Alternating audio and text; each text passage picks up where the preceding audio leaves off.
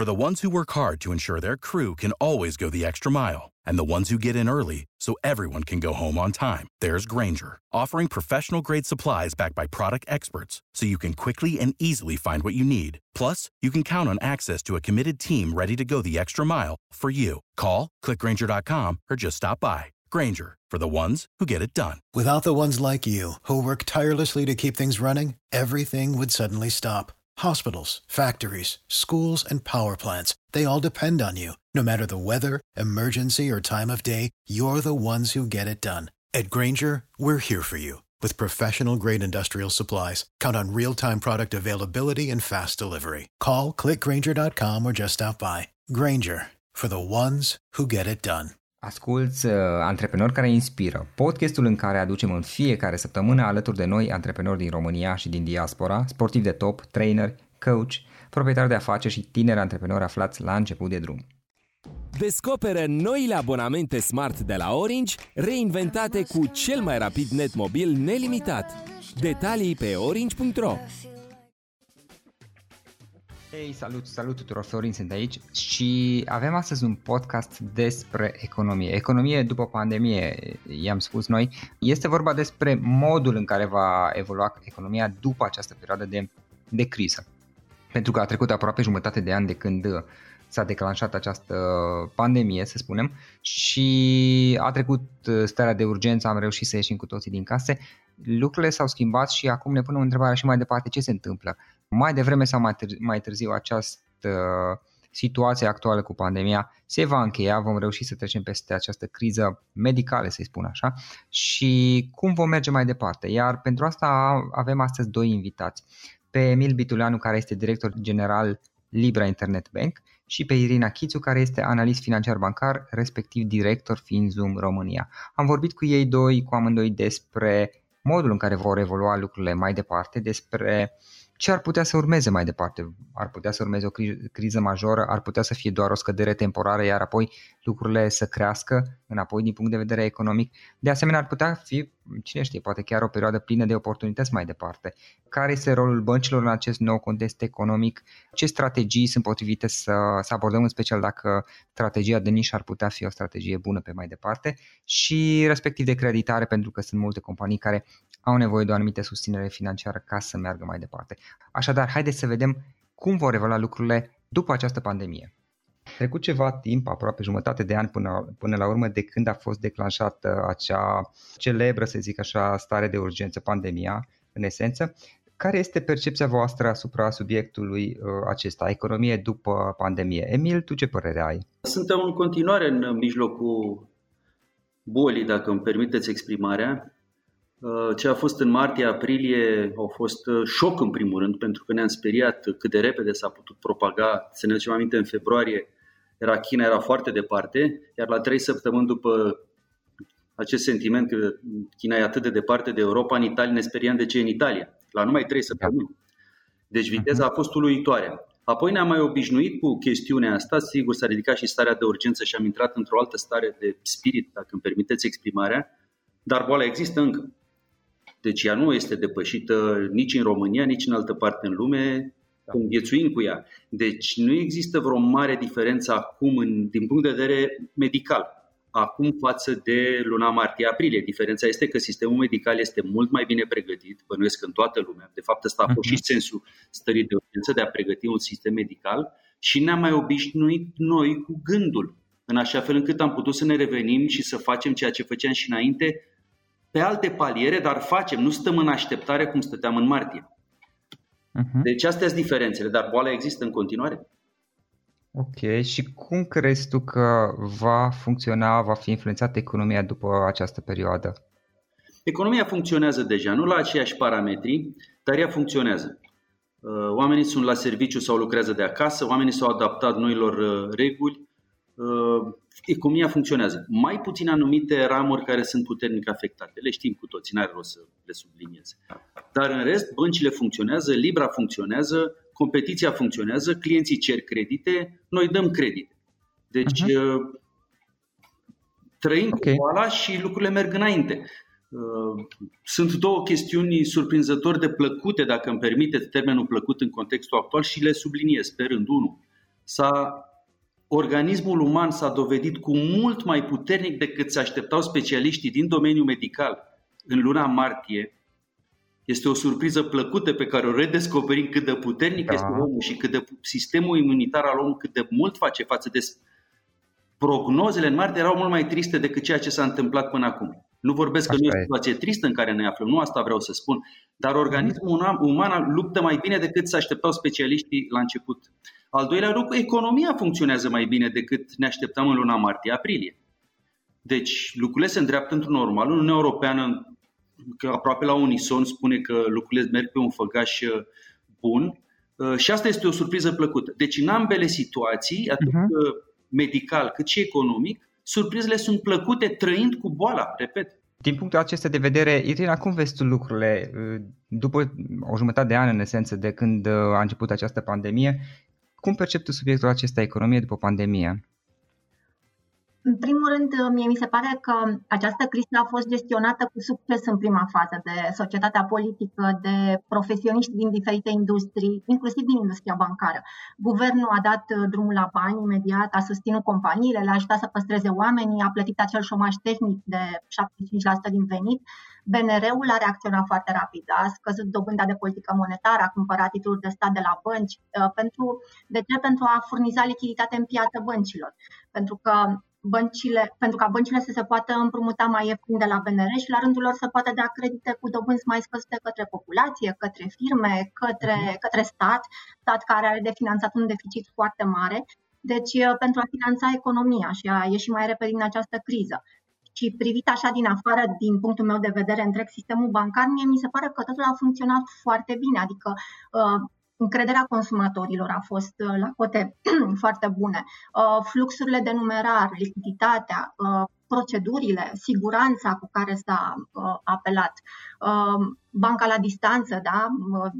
Digitalizarea, banca online și, în general, toată comunicarea. Apoi a fost această suspendare a ratelor la credite. Cu băncile au venit cu propriile soluții înainte de moratoriu propus de guvern cu suspendarea ratelor de uh, timp de nouă luni. Au fost treisprezece bănci uh, care au uh, suspendat ratele la credite înainte de acest uh, moratoriu. Deci s-a organizat și apoi, când a apărut această ordonanță, s-a organizat rapid pentru a face față uh, solicitărilor de amânări de rate în timp foarte scurt. Uh, știu bănci care um, au pus și au deschis noi call center-uri, uh, au mărit capacitatea call center-urilor, uh, tocmai uh-huh. pentru a răspunde avalanșei de solicitări telefonice.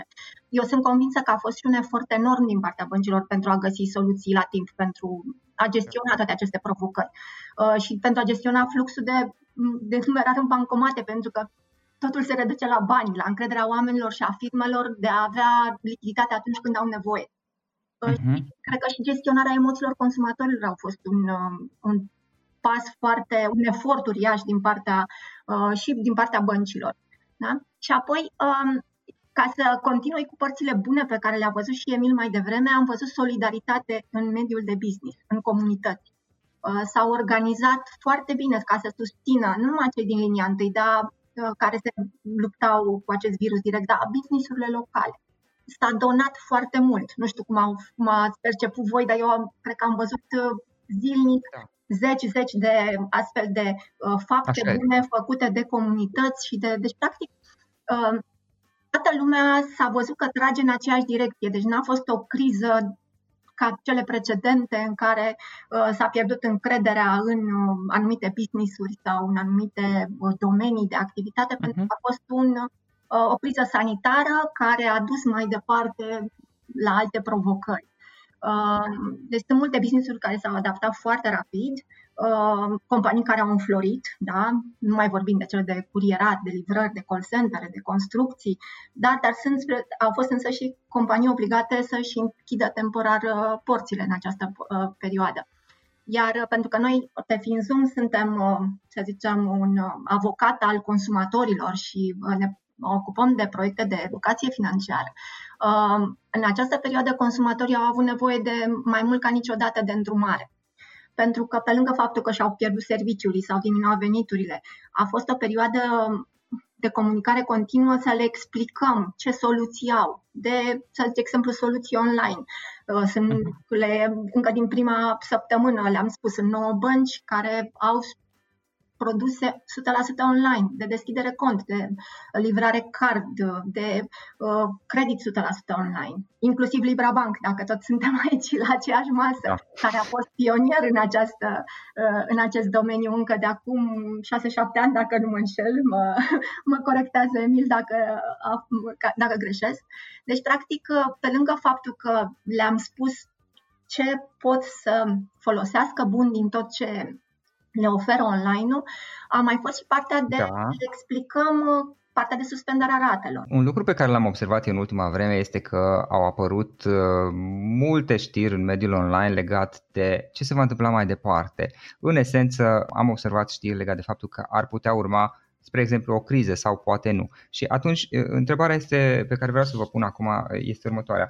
Cum putem defini în acest moment ce urmează mai bine? Va fi o criză majoră, va urma o criză majoră sau poate va fi doar o scădere temporară, iar apoi va fi o, o revenire rapidă sau există alte posibilități? Pentru că mie, mie mi se pare că este și o, ar putea fi și o mare oportunitate ce, ce urmează mai departe, dar care este părerea voastră? Cum vor evolua lucrurile? Nu cred că va fi o criză majoră decât în situația în care boala va evolua în sens negativ, dramatic și atunci lucrurile sigur pot scăpa de sub control. Dar într-o evoluție, uh-huh. într-o percepție și într-o evoluție oarecum predictibilă, nu va fi o criză majoră. Cred că norii negri dispar treptat, treptat și ne îndreptăm spre normalitate economică. În schimb, da. chiar dacă boala va trece, chiar dacă se va descoperi, va trece natural, eu știu, într-un an, doi, natural, sau se va descoperi mai repede un vaccin și atunci se rezolvă pe această cale, lucrurile vor fi schimbate față de cum au fost până acum. Și să dau câteva chestiuni pe care, care cred eu că se vor fi schimbate pe termen ori definitiv, ori pe un termen oarecare. N-aș putea să-l definesc. Uh-huh.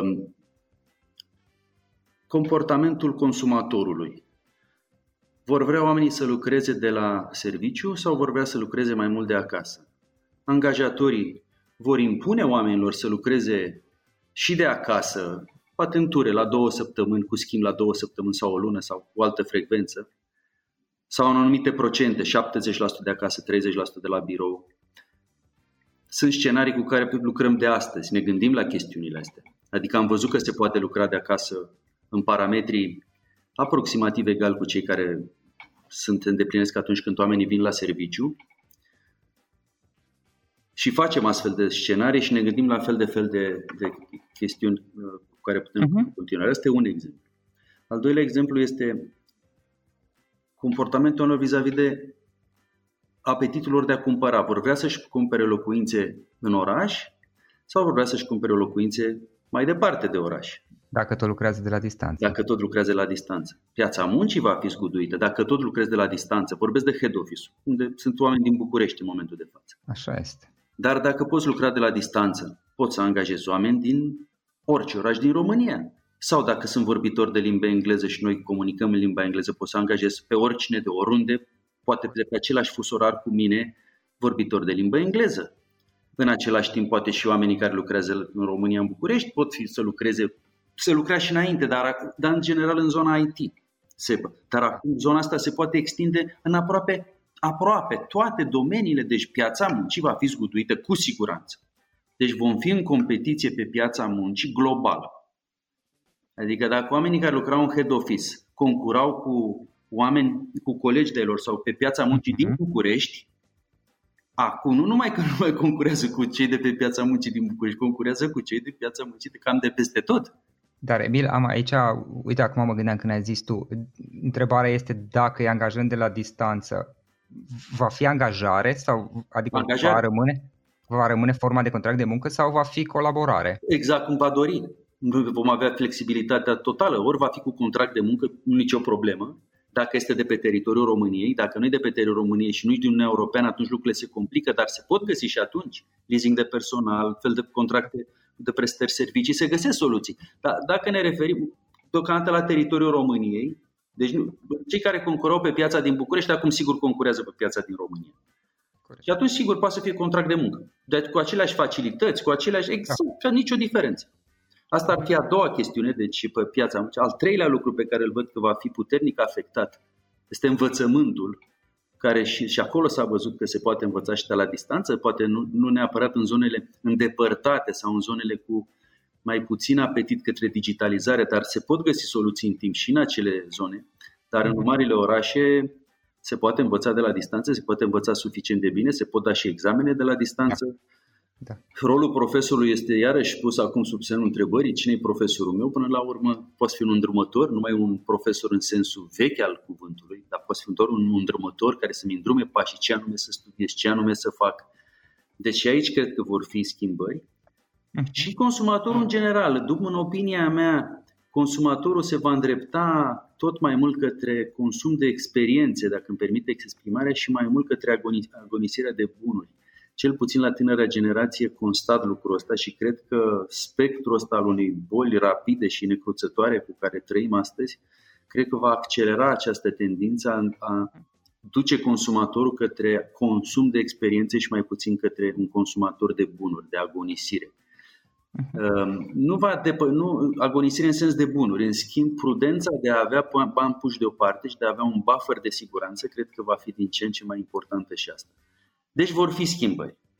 Cred că economia își va reveni rapid, dacă nu, repet, pe scurt asta am spus, economia își va reveni rapid dacă boala nu va evolua dramatic în sens negativ, dar va lăsa urme cel puțin în direcțiile pe care am încercat să le descriu pe scurt mai devreme. Da, da, și mie mi se pare uh, că sunt și foarte multe oportunități, uite, în zona de educație, pe piața muncii, pe piața imobiliară și probabil mai sunt și alte zone. Uh, toate aceste schimbări, unele pe care le-ai enumerat, enumerat tu mai devreme, uh, ridică și foarte multe oportunități care pot să apară pe viitor și dacă suntem atenți putem să le folosim. Care este părerea ta legată de rolul băncilor în acest nou context economic? Băncile au fost în focul luptei în perioada asta și sunt în continuare. Pot să spun că am trăit momente complicate vis-a-vis de colegii mei, dar vă spun un singur lucru. În martie, aprilie, în sucursale în care trebuiau să fie, nu puteau lucra de acasă. Sucursale, oamenii trebuiau să fie la birou, în locațiile respective, pentru că se lucra și cu numerar, se lucra cu documente. Ăsta e rolul sucursale, nu puteai să stai acasă. Dar în general sunt oameni tineri și sunt fete tinere care au copii mici în marea majoritate uh-huh. și care teama lor era că, băi, dacă mă îmbolnăvesc și eu și soțul meu și am un copil de câteva luni sau câțiva ani, și intru într-o carantină delungată în spital, cu cine las copil? Și atunci zic, ce faceți pentru mine? Care e soluția voastră, ca head office, ca manageri? Care e soluția voastră la această problemă? Nu a fost simplu, vă dați seama. Am făcut fel de fel de chestiuni, am dezinfectat dese, am ținut acasă în, în schimburi, am pus panouri de siguranță între ei și clienți, măști, mă rog, material, material dezinfectant. Am fost printre primii, ne-am, noi Libra ne-am mișcat foarte repede și pot să vă spun și de ce. Fiind o bancă cu capital american și acționari americani, am fost foarte repede în posesia informațiilor cum se petrec lucrurile și comunicare, ce anume trebuie să faci ca și corporație în astfel de momente. Americanii au comunicat foarte bine pe subiectul corporației, ce măsuri trebuie luate. Statul american s-a mișcat mai greu decât în Europa și decât în România, recuștim. Dar comunicarea a fost foarte eficace, adică înainte să apară primele focare de infecții în Europa, ei deja comunicau, aveau un set de măsuri pe care companiile ar fi trebuit să le ia vis-a-vis de angajați și de clienți. Da. Și noi le-am copiat pe alea, practic n-am inventat mare lucru, le-am citit, erau, din, erau comunicate oficiale și erau avizate și de Organizația de Sănătate de, Americană, nu mai știu denumirea oficială, da. Și practic am făcut copy-paste la ceea ce comunicau ei și am fost, cred că, primii care am, uh-huh. în domeniul bancar, care am făcut chestiunea asta. Cred că am fost prima bancă care am și testat lucrul de acasă integral cu toți, deci am, într-o zi am interzis venitul la serviciu, lucrurile au funcționat foarte bine. Uh-huh. Uh, sigur că asta a fost vis-a-vis de uh, salariați, a fost princip- un principal greș, dar foarte importantă, sănătatea angajaților. Apoi, sigur, a fost problema cu clienții. La fel de important, adică clienții trebuie să rămână în viață, trebuie să simtă că banca este partenerul lor și în astfel de situații. Și în situații în care apar, care apar o uh-huh. boală de asta generală da. Pe tot globul, pe tot mapamondul și atunci a trebuit să ținem mai aproape. Și ce am făcut concret? Soluțiile de internet banking și mobile banking erau verificate. De fapt se știe că avem o noi Libra, avem o... Da. cotă bună în zona asta, avem notorietate în zona în tehnologie da, da. și în soluții bazate pe tehnologie. Dar în plus am, am anunțat clienții că avem o soluție pentru crize și anume pot semna documente în așa fel încât să nu vină la bancă de, deloc, cu semnătură electronică calificată, pusă gratuit la dispoziție de către Libra. Și am făcut asta pe toată perioada stării de urgență. Deci am oferit această gratuitate de a semna orice document în relație cu banca, de la distanță, de semnătură calificată, opozabilă în justiție, fără să vină la bancă. Au apreciat foarte mult chestiunea asta clienții, pentru că asta era și grija lor. Bă, ne deplasăm, intrăm într-o sucursală, poate aglomerată, adică cu toți avem și acum avem temerile astea, dar atunci erau și mai pregnante. E, asta a fost o chestiune foarte apreciată de clientelă. Uh-huh. Apoi, sigur, au fost chestiunile guvernamentale care au apărut, pe care a trebuit să le plimbăm, fiind legi, ordonanțe guvernamentale, sigur, a trebuit să le punem în aplicare, numai că a trebuit să le punem în aplicare foarte repede. Și atunci am alocat resurse din anumite zone către aceste zone de a restructura, reeșalona la plată sau pe programul I M M Invest pentru a da satisfacție și în direcția asta clienților. Cred că au fost chestiuni apreciate. Deci odată pe acest lucru la distanță, atât pentru angajați, dar și pentru clienții noștri tradiționali, și doi, să punem repede în aplicare chestiunile, noutățile legislative puse în aplicare sau decise de guvern, de guvernanți. For the ones who work hard to ensure their crew can always go the extra mile, and the ones who get in early so everyone can go home on time. There's Grainger, offering professional-grade supplies backed by product experts so you can quickly and easily find what you need. Plus, you can count on access to a committed team ready to go the extra mile for you. Call, click Grainger dot com, or just stop by. Grainger, for the ones who get it done. Eu sunt optimistă. Văd, uh-huh. văd această criză ca pe o oportunitate. Pentru că, în primul rând, nu mai depindem de finanțare externă, pentru că da. avem douăzeci și trei virgulă șase miliarde de euro în plus depozite față de credite în bănci. Da. Da. Avem uh, digitalizare foarte bună, avem sector I T uh-huh. foarte puternic, o viteză de internet bună, deci nu avem scuze să nu lucrăm de oriunde. Avem uh, resurse umane, singurul lucru este că trebuie să le punem la treabă. Uh, costuri de finanțare, la fel, sunt la minime istorice. Suntem un pic mai sus, într-adevăr, față de zona euro sau față de regiune, dar avem minime istorice. Eu zic că, până la urmă, consumul va începe să crească, lumea nu va sta la nesfârșit în casă și se va descoperi un vaccin, sperăm noi, cât mai în curând. Și am văzut și în economie că indicatorii de, crede, de încredere sunt în, în ameliorare. Eu zic că e o oportunitate de a trece de la, de la cantitate la calitate, pentru că chiar și la investiții cantitativ uh, au fost făcute investiții și în trecut, dar nu eficiente. Deci, practic, să folosim resursele din interior și să începem să le punem la lucru uh, și să păstrăm lucrurile bune care s-au întâmplat în această perioadă, uh, în care am fost obligați uh, și cele care am fost obligați să le implementăm repede, de genul uh, mutarea în online, a multor servicii chiar și publice, da? A plăților, a serviciilor bancare, învățământul la distanță, cursuri de educație online, care foarte mulți au, am apreciat foarte mult să văd la colegii din Breslă că se fac toate gratuit online ca să aibă cât mai multă lume acces la această, acces. la această informație. Deci la telemuncă să nu renunțăm, pentru că economisim astfel multe resurse și timp și bani. Și da, cheia este pentru revenirea economică, investițiile în infrastructură, în creșterea productivității companiilor, să atragem fondurile europene. De fapt, ni s-au alocat, de exemplu, fonduri, dar să le și avem proiecte foarte bune implementate, cât să folosim acești bani proveniți din diferite programe. La fel cum, este cel, și cele, cum sunt și cele interne, de exemplu, I M M Invest-ul. Deci, un rol important mi se pare că o lare în economie, de exemplu, în această criză, îl, îl joacă și fondurile de investiții de pensii, piața de capital, de exemplu fondurile de pensii care adună contribuții uh, de la toți oamenii, da? Pe care le investesc în obligațiuni și acțiuni uh, da. și astfel finanțează guvernul și companiile. Deci, practic, uh, au un rol, um, mi se pare, primordial în această perioadă. Da. Și apropo de asta, care crezi tu că este rolul băncilor în, în acest context economic? Cred că au un rol critic în aceast, și în această perioadă.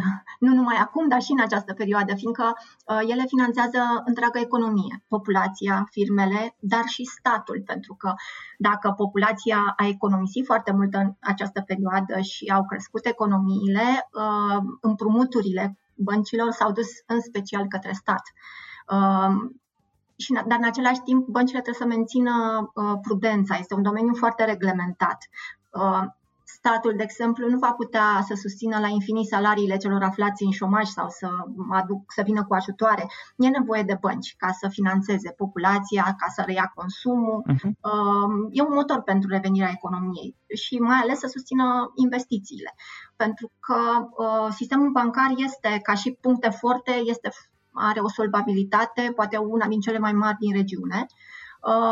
Ca și slăbiciune este dimensiunea mică și intermedierea bancară, care din păcate a scăzut foarte mult. Suntem la douăzeci și șase la sută intermediere bancară, adică credite în P I B, la un sfert din media europeană, care este la o sută la sută. Da? Deci avem și loc de creștere, să zic așa, dar chiar... În regulă. Trebuie să înceapă și partea de consum. Acum, ce aș mai vrea să mai adaug, avem aici și chiar în ultimul raport de stabilitate anuală de la B N R, erau menționate niște riscuri severe, printre care și în legătură cu sistemul bancar, cadrul legislativ, foarte incert în sistemul financiar bancar și impredictibilitatea. Avem acel pachet de legi, așa numitele pachete, pachet de lege al Zamfir, cu scop declarat de protecția consumatorilor, însă fără, să, fără a folosi niște instrumente corecte care să uh-huh. adreseze ce își propune, fără niște studii de impact, din păcate, pentru că de aceea sunt și contestate permanent la curtea de la C C R. Din păcate, acestea creează niște așteptări în rândurile consumatorilor care nu își mai plătesc ratele. Iar băncile sunt obligate să constituie provizioane de câte ori apare o astfel de inițiativă. Practic cresc costurile la nivelul bancar și da, care de fapt sunt recuperate tot de la consumatori. Da, da, înțeleg. Și o ultimă întrebare, penultima de altfel pentru, pentru amândoi, este legată de creditare. Cum credeți că va fi afectată creditarea după două mii douăzeci? Emil, ce părere ai tu din perspectiva mai ales a unei bănci, Libra Internet Bank? Noi am crescut pe primul semestru creditarea cu șapte la sută da. Și... bugetul este ca să creștem cu încă șapte la sută volumul soldul creditelor și în a doua jumătate a anului. Deci o creștere anuală între hai, sunt doisprezece și cincisprezece la sută. În zona asta avem creșterea realizată și bugetate și realizabile pentru anul acesta. Deci o creștere foarte bună pentru un an complicat. Uh-huh. La anul semnul de întrebare este vin, la, ra, vin ratele la plată la creditele amânate și sunt cam douăzeci și cinci la sută din credite sunt da. amânate. Acest douăzeci și cinci la sută nu e specific doar pentru Libra, este un sistem, este un procent mediu pe sistemul bancar românesc. Nu e puțin. E și un semn de întrebare, oameni care n-au plătit din motivele cunoscute, nici, nici rate de capital, nici dobânzi. Anul două mii douăzeci, din ianuarie la anul vor urma să plătească sume de bani sau în funcție de scadențarul pe care îl aveau în contractele inițiale. Facem fel de fel de scenarii în momentul de față, câte vor fi neperformante, câte vor fi credite bune. Nu, nu întrevedem chestiuni substanțiale, deci vom continua creditarea și la anul. Probabil că vom bugeta creșteri similare între zece și cincisprezece la sută și pentru anul două mii douăzeci și unu. E aproape imposibil să nu, nu să stăm pe loc, practic ca o glumă, sau nu e glumă de fapt, e foarte adevărat ce urmează să spun, cele mai bune credite se dau în criză. Pentru că e suficient de prudent, da? În așa fel încât în momentul în care criza trece, creditul asigur performează.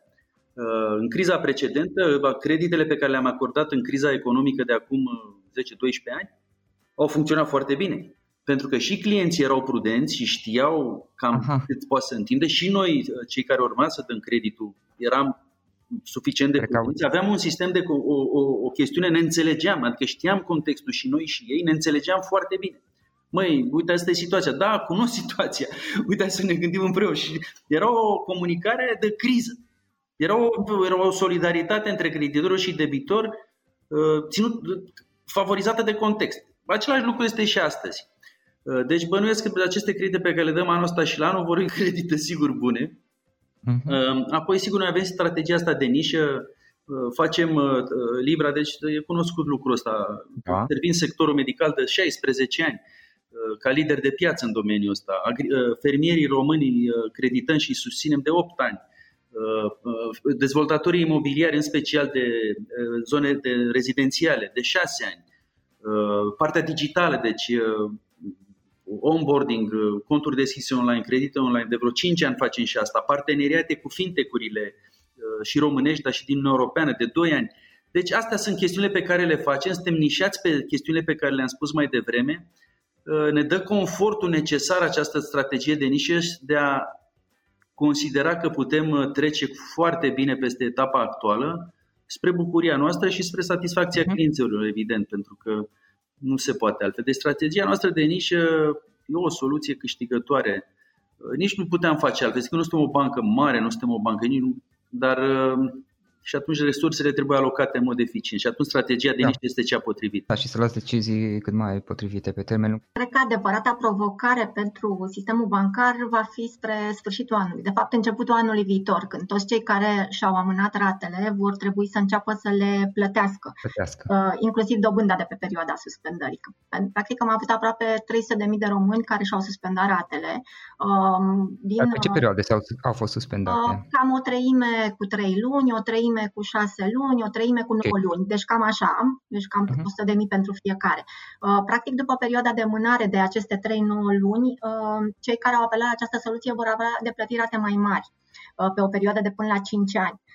Ori dacă vor continua să aibă salariile diminuate sau să fie fără venituri și după această perioadă, toți vor îngroșa rândurile restanțierilor. Deci, practic, aici va fi problema, pentru că, uh, și apoi, dacă e să ne gândim la creditare, da? Pentru că uh, s-ar putea să vedem o înăsprire a condițiilor de creditare, cu toate că băncile nu-și doresc acest lucru, uh, ci dimpotrivă își doresc să crească creditarea și intermedierea financiară, care e la un minim istoric în România, numai pentru că pentru ele comisioanele și dobânzile la, sunt, la credite sunt o sursă importantă uh-huh. de câștig.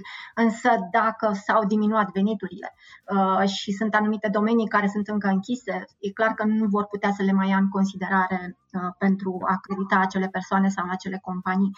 Uh, acum trebuie să fie atent consumatorii și la faptul că e o perioadă de costuri foarte scăzute pentru credite. Să fie atenți la supraîndatorare, pentru că cu același venit, da, de acum, poți lua un credit mai mare dacă avem costuri mai mici, da? Și practic să trebuie, fiecare trebuie să se gândească, din punct de vedere al unui consumator, da? Fiecare trebuie să se gândească că un credit e bun doar dacă te ajută ori să-ți crești veniturile, ori să-ți reduci cheltuielile. Practic să înțeleagă foarte bine ceea ce își asumă. Aici, pentru că eu sunt un ambasador întotdeauna al Centrului de Soluționare Alternativă a Litigiilor în domeniul bancar, cât mai multă lume trebuie să știe de acest, de acest centru, pentru că este un centru independent cu conciliatori care la aceeași masă pun consumatorul și banca și rezolvă diferendele. Da? Deci pentru îndemn consumatorii pentru orice problemă pe care o au sau dacă n-au înțeles ceva în relația lor cu banca sau n-au găsit un răspuns la doleanțele lor, să apeleze la uh, C S A L B, pentru că este gratuit pentru consumator, uh-huh. o sută la sută, se rezolvă uh, diferendele în maxim nouăzeci de zile conform legii.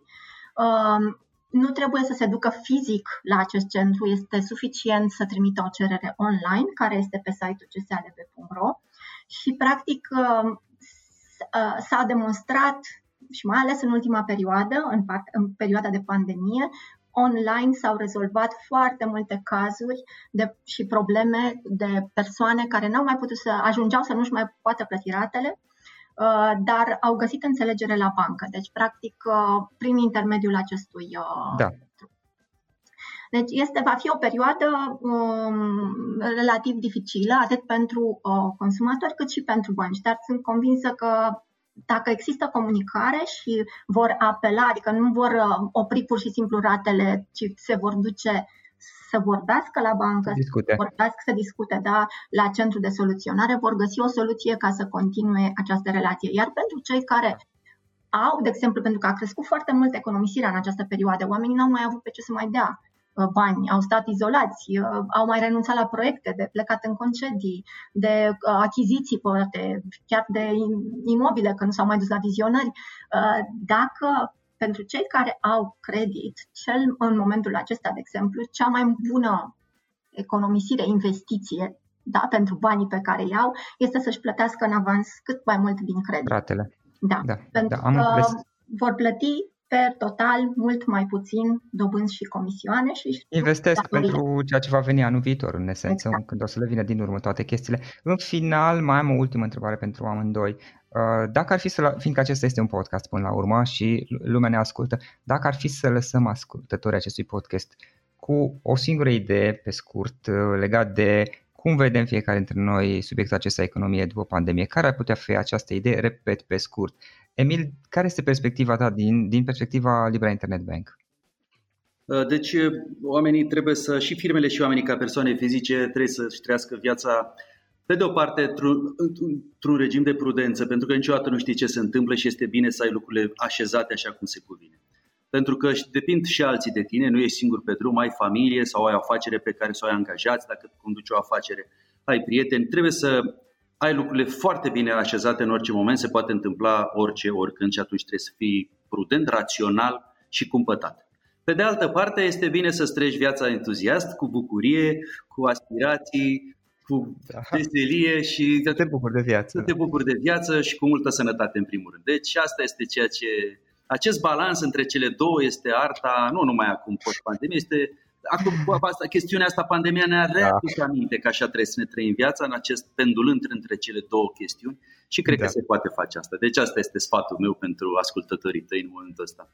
Bun. Irina? Dacă ar fi să aleg o singură idee, aș spune să fim deschiși de a învăța tot timpul lucruri noi, să ne dezvoltăm personal, să investim în educația noastră financiară pentru a ne fi ușor să ne adaptăm la astfel de perioade de criză care vor mai apărea și pe viitor. Uh-huh. Sunt ciclice. Vreau să vă mulțumesc la amândoi pentru, pentru răbdare, pentru că v-ați făcut timp și a reușit să avem această discuție. A fost o discuție interesantă și sper că ascultătorii acestui podcast să beneficieze de, de ea, mai ales că este, mie mi se pare că sunt lucruri foarte utile pentru mediul antreprenorial. Încă o dată vă mulțumesc pentru discuție. Mulțumim și noi, mulțumim, toate bune. Uh, și eu mulțumesc foarte mult pentru invitație. În final, iată cele mai importante linkuri. florin roșoga punct ro slash podcast. Aici găsești toate sutele de interviuri și podcasturi publicate, le poți asculta sau descărca oricând vrei. Așadar, florin roșoga punct ro slash podcast. Și o ultimă recomandare, florin roșoga punct ro slash cărți. Aici vei găsi rezumate de o pagină la majoritatea cărților recomandate în podcast și la multe alte cărți de antreprenoriat, dezvoltare personală, afaceri, marketing, psihologie practică. Sunt rezumate și conțin sumarizate cele mai importante idei ale cărților, astfel încât să-ți dai seama dacă vrei să citești o anume carte sau nu. Așadar, florin roșoga punct ro slash cărți și găsești rezumate la sute de cărți acolo. Ne auzim săptămâna viitoare la un nou podcast. Până atunci, îți doresc o săptămână excelentă. Pam! Without the ones like you, who work tirelessly to keep things running, everything would suddenly stop. Hospitals, factories, schools, and power plants, they all depend on you. No matter the weather, emergency, or time of day, you're the ones who get it done. At Grainger, we're here for you. With professional-grade industrial supplies, count on real-time product availability and fast delivery. Call, click Grainger dot com, or just stop by. Grainger, for the ones who get it done. Bum.